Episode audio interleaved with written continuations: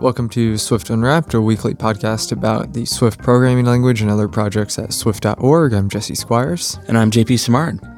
And before we get started today, we have a sponsor. Uh, Bitrise is a mobile continuous integration and delivery platform for your whole team with dozens of integrations for your favorite services. Uh, they're working on a lot of new features for building, testing, and deploying, including uh, automatic uh, platform virtual device testing, um, and they are even hiring. Uh, you can check them out at bitrise.io. Uh, specifically for iOS devs, uh, they have automatic provisioning profile management and 60% faster build times with a feature called Recursive Touch. Uh, again, you can check them out at bitrise.io. Today, we want to revisit a topic that we brought up a few weeks ago uh, and that's Swift for TensorFlow. Yeah, we discussed the initial announcement, and there wasn't much at the time. Um, and since then, um, there's a new repo on GitHub under the TensorFlow org that basically just has a bunch of docs and READMEs and FAQs about Swift for TensorFlow, and a few, you know, small examples and uh, installation instructions, things like that kind of everything you need to get started. Right, exactly. So both the docs repo at TensorFlow slash Swift and the actual Swift fork that supports all of this at Google slash Swift. Yeah. Um, so specifically, uh, there's a very interesting document within the docs repo uh, called the design overview. And this lays out a number of uh, the new pieces that are involved. Um, in this project, and uh, there are a handful of, of, really fascinating points here, some of which um, have broad implications for Swift as a whole that aren't necessarily tied to Swift for TensorFlow. Um, so we thought it'd be worthwhile to kind of dive into those now that there's new information. Yeah. So at a high level, um, you know, there's a lot of information in here about Swift itself. You know, it's largely um, I think this is kind of geared toward the Python community, letting them know like exactly what Swift is, why it's a nice language to use, why it's appropriate for uh, this domain, and how it lends itself um, to this building this this new programming model within TensorFlow. Yeah, so that's one side of it is kind of talking more about the, the language aspects, but uh, this design overview document also goes into quite a bit of detail in, in terms of how Swift is being modified uh, in order to support uh, this Swift for TensorFlow uh, uh, flow. So, as a recap, actually, uh, let's let's just have a brief revi- revision of what Swift for TensorFlow actually is. Um, so, TensorFlow is this machine learning um, framework that has C APIs, uh, but also uh, mostly Python APIs uh, that machine learning folks generally use. And so recently, uh, the TensorFlow team announced that they were uh, going to do something called Swift for TensorFlow, which uh, is kind of a fork of Swift that has a number of um, changes that allow for eager execution of basically calling into Swift for TensorFlow functions and then transferring that at compile time into a TensorFlow graph, which wouldn't be possible with Python or other dynamic languages. Uh, and so it really leverages the fact that Swift is using LLVM. Uh, and so it was easy for them to add uh, this translation pass that can transform this uh, this Swift code into a declarative um, TensorFlow graph, and then call into that at runtime, uh, and really bring a number of uh, really powerful optimizations. So you know, I just mentioned the this compiler transformation. Um, so let's focus on that component first.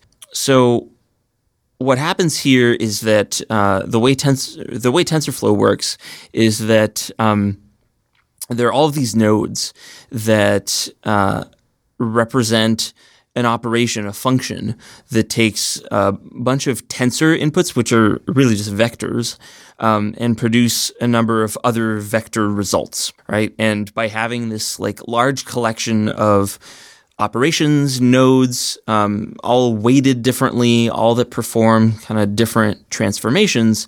That's that's what essentially builds this um, this neural network. Uh, and so to describe this um, using an eager execution model, you can do things like um, call like uh, operations on tensors, which are the Swift structs now in Swift for TensorFlow. So you can have like tensor plus tensor. And so that'll call the add uh, operator uh, within TensorFlow, which is which is built in, and then you can do the same thing with either other um, overloaded operators, or you can call special functions like do a 2D convolution uh, with filter, and you know we're we're going to talk about some like machine learning uh, uh, terms here, and many of which just fly way over my head here. But um, essentially, the the concept is that you just use Swift code, and under the hood, what this compiler transformation is doing is that these operators delegate to this um, to this pound sign tf op uh, special compiler directive, which um, this compiler pass then parses and converts into this static graph. Yeah, so you have these like these new um, primitives, this like new syntax that's built into the language, and then all this stuff is wrapped in kind of like standard library style Swift, um, so that user-facing APIs are like pretty um, easy to use and um, uh, I guess a lot more like Swifty. They even call out in this example uh, here in this doc that you know something exposed to the user as like a Swift enum uh, actually gets converted to a string later on for the TensorFlow stuff. So you have this like much nicer like Swift API for these things. Right. You effectively have um, kind of more of a type safe interface to what's essentially being transformed to kind of more dynamic things that are then being passed to the TensorFlow module under the hood. Uh, oh, it's also worth saying that this this compiler transformation, um, which they call the the graph program extraction transformation, is a stage within the compilation process that happens after the parser and the type checker in the traditional Swift compiler, but before the Swift intermediate language optimizer. So uh, it'll take this kind of fully formed Swift program and then and then run this pass before any of either the SIL level or the LLVM optimization passes. And so the the SIL stage and the LLVM stages of the Swift compiler should effectively be unchanged which should hopefully simplify things down the line for uh, if um, if they want to upstream some of the techniques used here. Well, then maybe the Swift compiler, maybe all they would need to do is expose kind of a, a plugin system into uh, the Swift compiler, which I say all they would need to do, but right. still pretty yeah. complex. But it's at least more localized than say like have a complete fork of of every part of the Swift compilation process. That's all you need to do, guys. Just, uh, just build that plugin system. Let us know when it's done. just do it already. Um, right, and so this this is fairly localized, and so this is designed in in a really modular way. Um, and so this stage would then produce these TensorFlow graphs, which would be kind of serialized versions of TensorFlow graphs. Um, that then finally, at the final linking stage, uh, there's a new runtime library that just that could call into that um, bundled asset, so to speak. Right. Yeah. Yeah. Yeah. Maybe we should uh, go back a bit and yes. describe like that the current like compiler flow. So you you'd have like your .swift files, all the code that you've written, Uh, that gets parsed and type checked and generates an AST, an abstract, an abstract syntax tree. Um, that gets um, modified and transformed in different ways. That gets handed off to SIL. Um, the SIL pass, um, where a SIL is generated, the SIL is optimized. That gets lowered into LLVM uh, which is the LLVM intermediate representation, and then that gets handed off to LLVM to uh, finish through like the the general like LLVM pipeline, and then eventually spit out your binary. So this is hooking in after the parsing and type checking, and it sounds like they're actually generating SIL as well. Yeah, um, I this isn't represented in in the diagram here, but it seems like maybe the parser and type checker, and then perhaps the graph program extraction phase operates on SIL, but it's before the SIL optimizer, or is it operating on the AST uh, before SIL is even generated? It's it's yeah, unclear to me. That's interesting. Yeah, it might. Yeah, maybe it's a combination of those. Like maybe they need the AST for some of these operations as well. Yeah, looking at the um, TFDeabstraction source file here, uh, it seems to to directly pull in uh, a number of uh, dependencies from the SIL optimizer, mm-hmm. and so it might be operating on SIL, yeah. And so the TF abstraction, their, their docs here, um, inline in the C++ implementation, this class wraps the state and logic necessary to deabstract code into one specific SIL function, which has been designated as a potential top-level host for the tensor code. So actually, it's operating. It, it takes in a SIL function and performs a pass on it to modify it for TensorFlow stuff. I see. Interesting. Yeah, so maybe they, uh, yeah, maybe they hook in right after SIL then for everything. Yeah, or this this might be part of the initial SIL generation. Mm-hmm. Right. Uh, but nonetheless, you know, this is still um, kind of fairly localized, at least at, at the compilation phase. And I, I saw something where um, the the binary representation, right? So they serialize the TensorFlow graph to a protobuf and encode the bits directly into the executable, making it easy to load at program runtime. So it's it's emitted directly into the binary, um, presumably kind of similar to how uh, to how like Swift runtime metadata is embedded into a binary, or um, it's it's probably it might be a, a whole different section as mm-hmm. well, similar to how bitcode is embedded right, in right. binary. Uh, so there are all these tools in LLVM in order to do this um, in a way that is kind of format agnostic. So presumably, like they're leveraging some of that. Yeah, it's also fascinating here that they're serializing it to a protobuf rather than reusing some of the uh, like LLVM bitcode uh, streaming encoder. Mm-hmm which is used, I think, well, it's definitely used to obviously encode bitcode, but it's it's used as part of the Swift compiler for a number of other things. Like I know, I know Swift syntax leverages that. Oh, interesting. I think maybe to produce diagnostics. Um, okay. I just I just know that it's used in there, so it's it's interesting that they're using protobufs here. Um, considering that they have other uh, binary encoding mechanisms within the Swift um, mm-hmm. within the Swift compiler.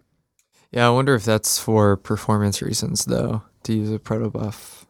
I mean, the the bitcode encoders is already pretty um, pretty optimized, where it does things like bit packing uh, yeah. and um, like efficient encoding of mm-hmm. arbitrary data. Mm-hmm. Uh, so, one reason they might want to do this is if they uh, is if this serialized TensorFlow graph representation um, is like some sort of st- standard interchange format, even just like within Google or within TensorFlow compatible things that you can take this protobuf encoded tensor TensorFlow graph, and I've- like a number of tools can support that. I bet that's it. That yeah, that, makes sense. yeah, yeah. Where like you could grab a binary that's compiled with Swift for TensorFlow, and if you know where to find the TensorFlow graph within it, you can you can then like inspect it. Right, right. Or maybe there's some tooling that we're not aware of or that we haven't seen yet that actually will spit this out somewhere for you to use elsewhere or something like that. Yeah, for sure. Um, that's pretty cool. Um, there's a final tidbit here, uh, which is one of the most interesting parts of this document, which kind of expands uh, potential uses of this approach. Um, uh, the algorithms are independent of TensorFlow itself. The, the same compiler transformation can extract any computation that executes asynchronously from the host program while communicating through sends and receives. Um, and so this this kind of concept of of having um, this, I think this is talking more about the runtime side of things that hooks into uh, the serialized TF graph. This is useful and can be applied to anything that represents computation as a graph, including other machine learning frameworks, other kinds of accelerators, so like either crypto, graphics, transcoding. Um, and so this is uh, potentially a useful thing for Swift as a whole, not just for machine learning, uh, that could be upstreamed um, in kind of more of a generic way. Yeah, and in fact, uh, Chris Eidhof brought this up on Twitter, right? That uh, potentially this uh, could be used for GUI programming. And yeah, do you want to elaborate on that? yeah bit? so chris um, posted uh, saying that you know he had id- identified that it seemed like the automatic differentiation portion of swift for tensorflow could be super useful and applied for, for GUI programming. So I think he was talking more about the automatic differentiation side of things than this kind of runtime embedded um, Ah. external communication Sure, sure. but the runtime side of things could also be leveraged here. Mm-hmm. Um, but I, I, I think this is a good segue to talk about the the automatic differentiation side of things. Yeah, so what exactly does that mean? So, uh, really um, punching above my weight here about what this is, but the the gist of it, or at least uh, as far as I can tell, um, typically, like especially when when you think of um, kind of pure uh, functions or pure functional programming, uh, functions tend to be going from state to state, right, or from from data in, data out, input, output. Um, well, if you operate on a higher order than that, then you're effectively you're effectively um, operating on the derivative of the operation, right? So instead of thinking of state to state, if you think of the function as being uh, kind of a, a vector that um, uh, that is a state transition, then automatic differentiation could be um, translating that operation to different operations. So instead of thinking of going from state to state or data to data, if you think of um, you have an operation as input and an, a different operation as output. So what Chris Eidhof seemed to be saying is that this concept of automatic differentiation, which is kind of a compiler guided way to uh, to to build those higher order um, views into into the operations, could be leveraged to um, to do GUI programming, so that instead of going from state to view, you would take state operations to view changes. Right.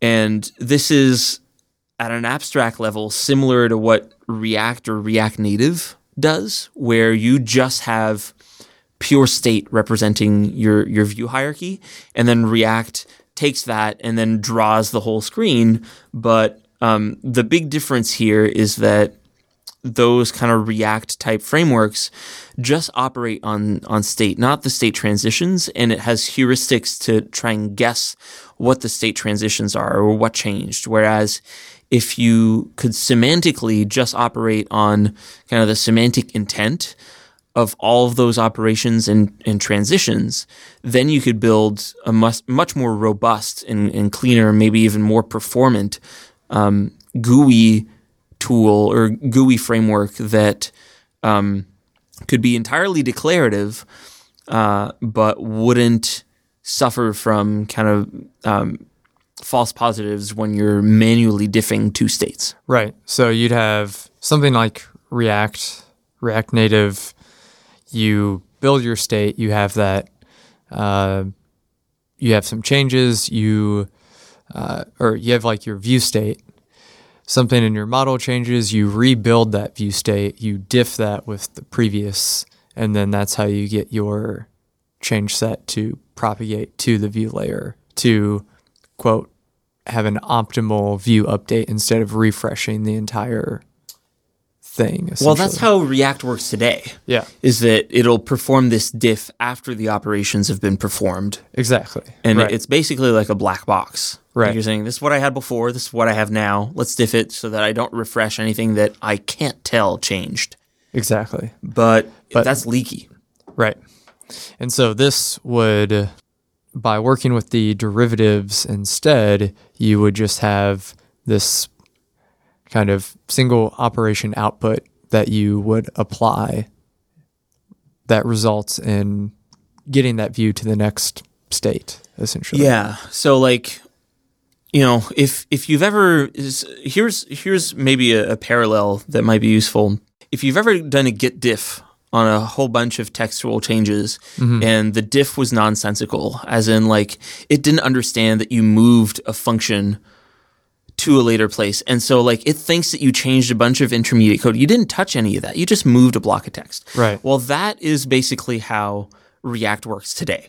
With you do a diff with your before state and your after state, and you lose semantic value there. You don't know that there was a move operation here Right. um, because you don't have the domain knowledge to uh, e- and even if you did like there are times when you'd get the same result had you performed semantically a bunch of edits in, in between right mm-hmm. uh, whereas operating on the transitions on, on the operations themselves and translating those to equivalent operations on the view level um, would be much more robust because you're not left with heuristics and guesswork, which are computationally expensive to figure out like what changed. So, like, say you're in a UI stack view and you're adding a bunch of views and removing others. Well, you're leaving UIKit if you're trying to animate that. You're leaving UIKit to try and guess. Uh, perhaps based off of UI view identity, uh, which ones were added, which ones were removed, or something like that. Um, and to perform some sort of like optimal animation or something. right. Yeah, yeah. and and so that that can sometimes go wrong if it um, Nothing goes wrong in UIKit. especially not UI stack view it's Yeah. rock solid um, yeah so so this this could be kind of um, a better way to do that and so Yeah, yeah. Swift for TensorFlow is adding uh, automatic differentiation because it needs to do these same kinds of transformations to the TensorFlow graph uh, to do things like um, enabling custom data structures, recursion, and perform higher order differentiation, which are all things that you need to do for, for machine learning computation. And so the way that Swift for TensorFlow added automatic differentiation into Swift is entirely independent of any TensorFlow implementation. So they've done this by having a new compiler or, or a new declaration attribute called at differentiable, which you can annotate functions, and these all have to be pure functions as far as I can tell that uh, take one input and produce another output, right? So this is a state to state transition. Uh, but then you annotate it so that you can say what is the reverse of performing this operation, right? So at differentiable, you specify that it's the reverse, and then you pass in the the declaration identifier of the reverse operation. Mm-hmm. And so in this example, um, they provide uh, an example of a log function that takes a float input, produces a float output, and then the adjoint log is the reverse, which is annotated in the log declaration is at differentiable reverse adjoint, and then they pass in this adjoint log uh, function name. And then that would presumably perform the inverse operation. Right. This, uh, I'm probably getting much of this wrong, but I think, and maybe I'm wrong here too, but I think that this is the general gist. Um, and so by specifying this in the compiler, then whenever operations are being performed, like we're calling into log, and we want to know how to translate that, we look at uh, at this compiler annotation to determine how to compute the partial derivative of this operation. Mm-hmm. I'm sure I'm getting a lot of this wrong.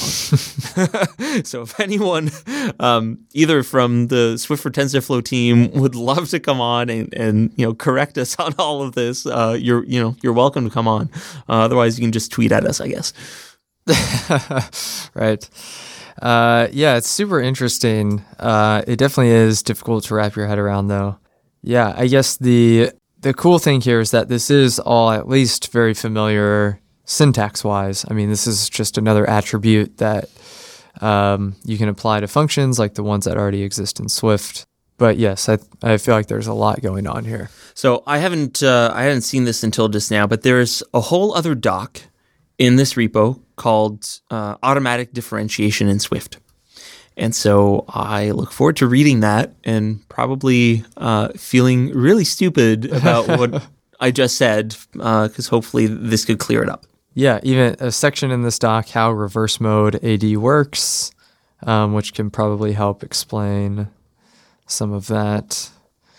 Um, yeah, there are actually there's also a white paper linked in this original doc. I mean, this doc links out to many others, so it's probably like a good place to start, and then you can follow whichever rabbit hole you you wish, and um, yeah, it's good bedtime reading probably.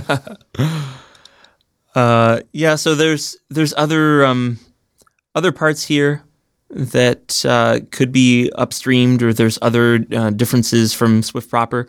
One of which is Python interoperability, um, which we've. This is one piece that we had kind of seen a little bit before. Yes, the dynamic callable and what was the other proposal? Dynamic member lookup. Yeah. Uh, Those were both merged, or actually, the dynamic member lookup was merged. I don't know if dynamic callable was ever merged.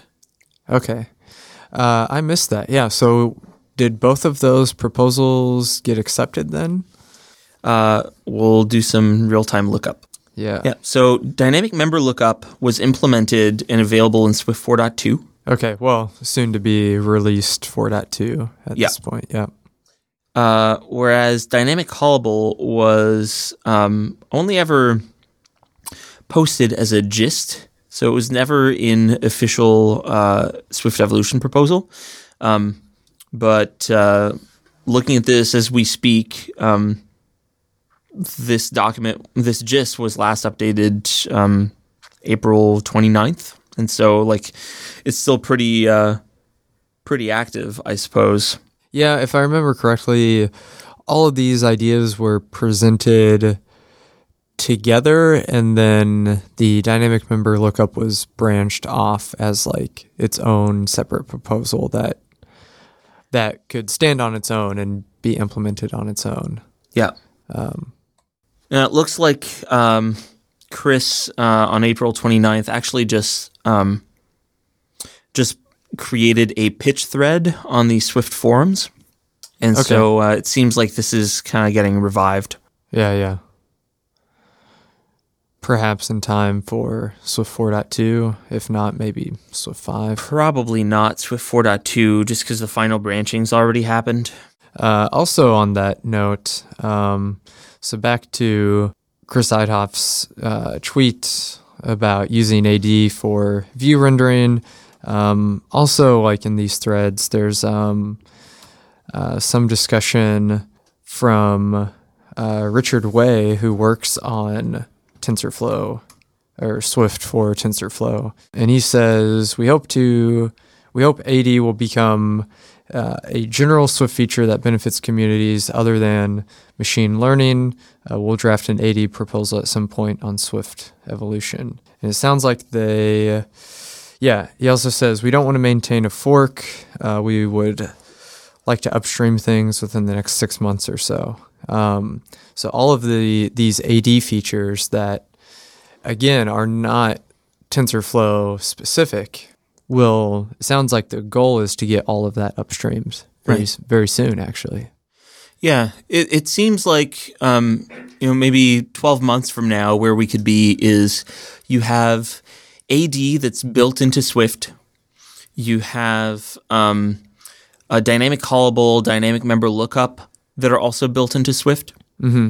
uh, and then you have um, a compiler plugin system that allows kind of these custom passes mm-hmm. to be done um, so that you know all the Swift for TensorFlow transformations don't have to be upstreamed, but rather it could be like a plugin to the Swift compiler that you can download separately, mm-hmm. right? So that Google and the TensorFlow teams keeping their side like f- they're fairly uh, fairly limited in scope, mm-hmm. where it's only doing the things that don't belong in Swift proper, mm-hmm.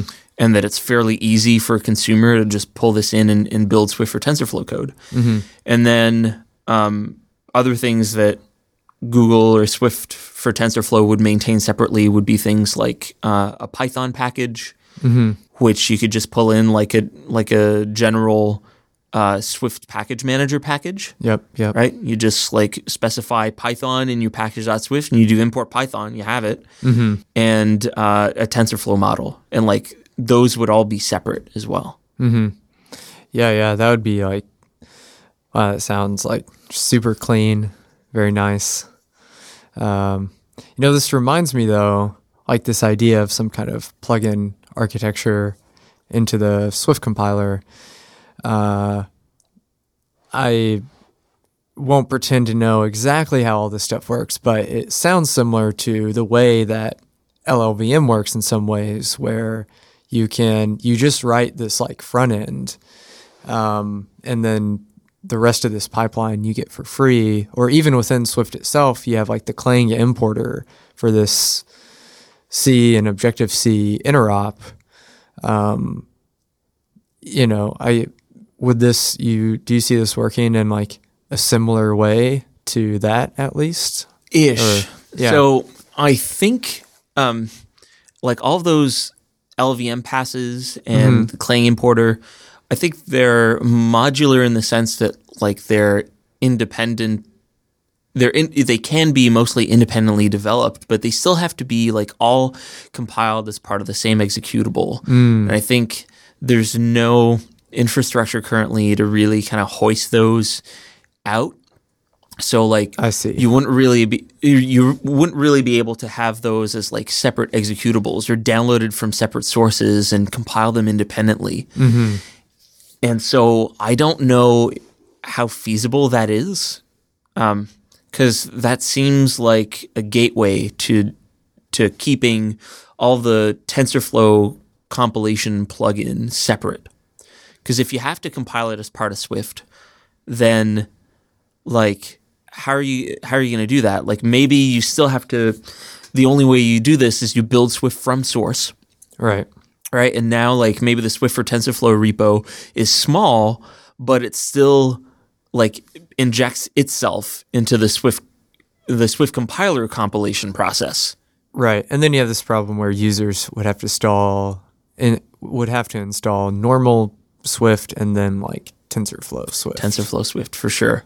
Yeah. Um, and like, well, one way to sort of mitigate this is to have Swift for TensorFlow just produce binaries and, and packages, uh, mm-hmm. uh, like like Swift.org does, right, for Mac OS and for Ubuntu versions. But ultimately, um, you're still stuck with two different Swift versions. It doesn't seem as clean, but it it might be uh, impossible or too difficult to have this all work as a plugin system that's compiled independently and that doesn't itself require compiling all of LLVM first. Right. Um, yeah, although it does seem like they are pretty interested in upstreaming as much of this work as possible, um, which I guess reduces the maintenance burden of their fork if they do have to keep that around. Right. Yeah, and, and there's value for uh, for other projects too, for other domains. Like say you want to build um, like a, a GPU driver Mm-hmm. um, for this, or using some of the similar concepts, right? Like it'd be great if you didn't have to replicate all of this complex infrastructure Mm-hmm. to squeeze that in, right? If there was uh, a generic enough, extensible enough Swift compiler plugin system. Mm-hmm. Uh, but I really don't know what I'm talking about. Like I have no clue. it seems like a massive undertaking, but uh, you know, Richard Wei seems to think that they can upstream things within the next six months. So I don't know what they mean by that necessarily. Yeah, yeah. I'm sure if there's a dedicated team at Google to see these things through and write tests, et cetera, and like support these features, then I can see it happening pretty easily. Because obviously the core team is super busy with other initiatives and Right, and they don't, you know, they don't answer to Google or they don't, you know, they don't have TensorFlow as like a primary um, uh, consumer right. in, in in their work, right? Like they're not going to do anything to make their lives more difficult, but you know, they're also Apple employees and they're going to push Swift as a language forward before they start pushing any of the you know frameworks that you use with Swift directly, right? Right. They'll they'll they'll do a best effort and they might have like Swift for Tens- TensorFlow stuff as their um as their Swift compatibility suite, maybe, but that's even that seems to be pushing it. Uh, the other thing I wanted to bring up was um, so in this doc they link to a bunch of these uh, these different files, like these different TensorFlow types, which live in uh, standard lib public TensorFlow. And so if you go, if you look at some of that code, you know it's th- these are additions to the standard library um, in this fork. And I wonder how that might work in this kind of theoretical plugin system that we were discussing a second ago.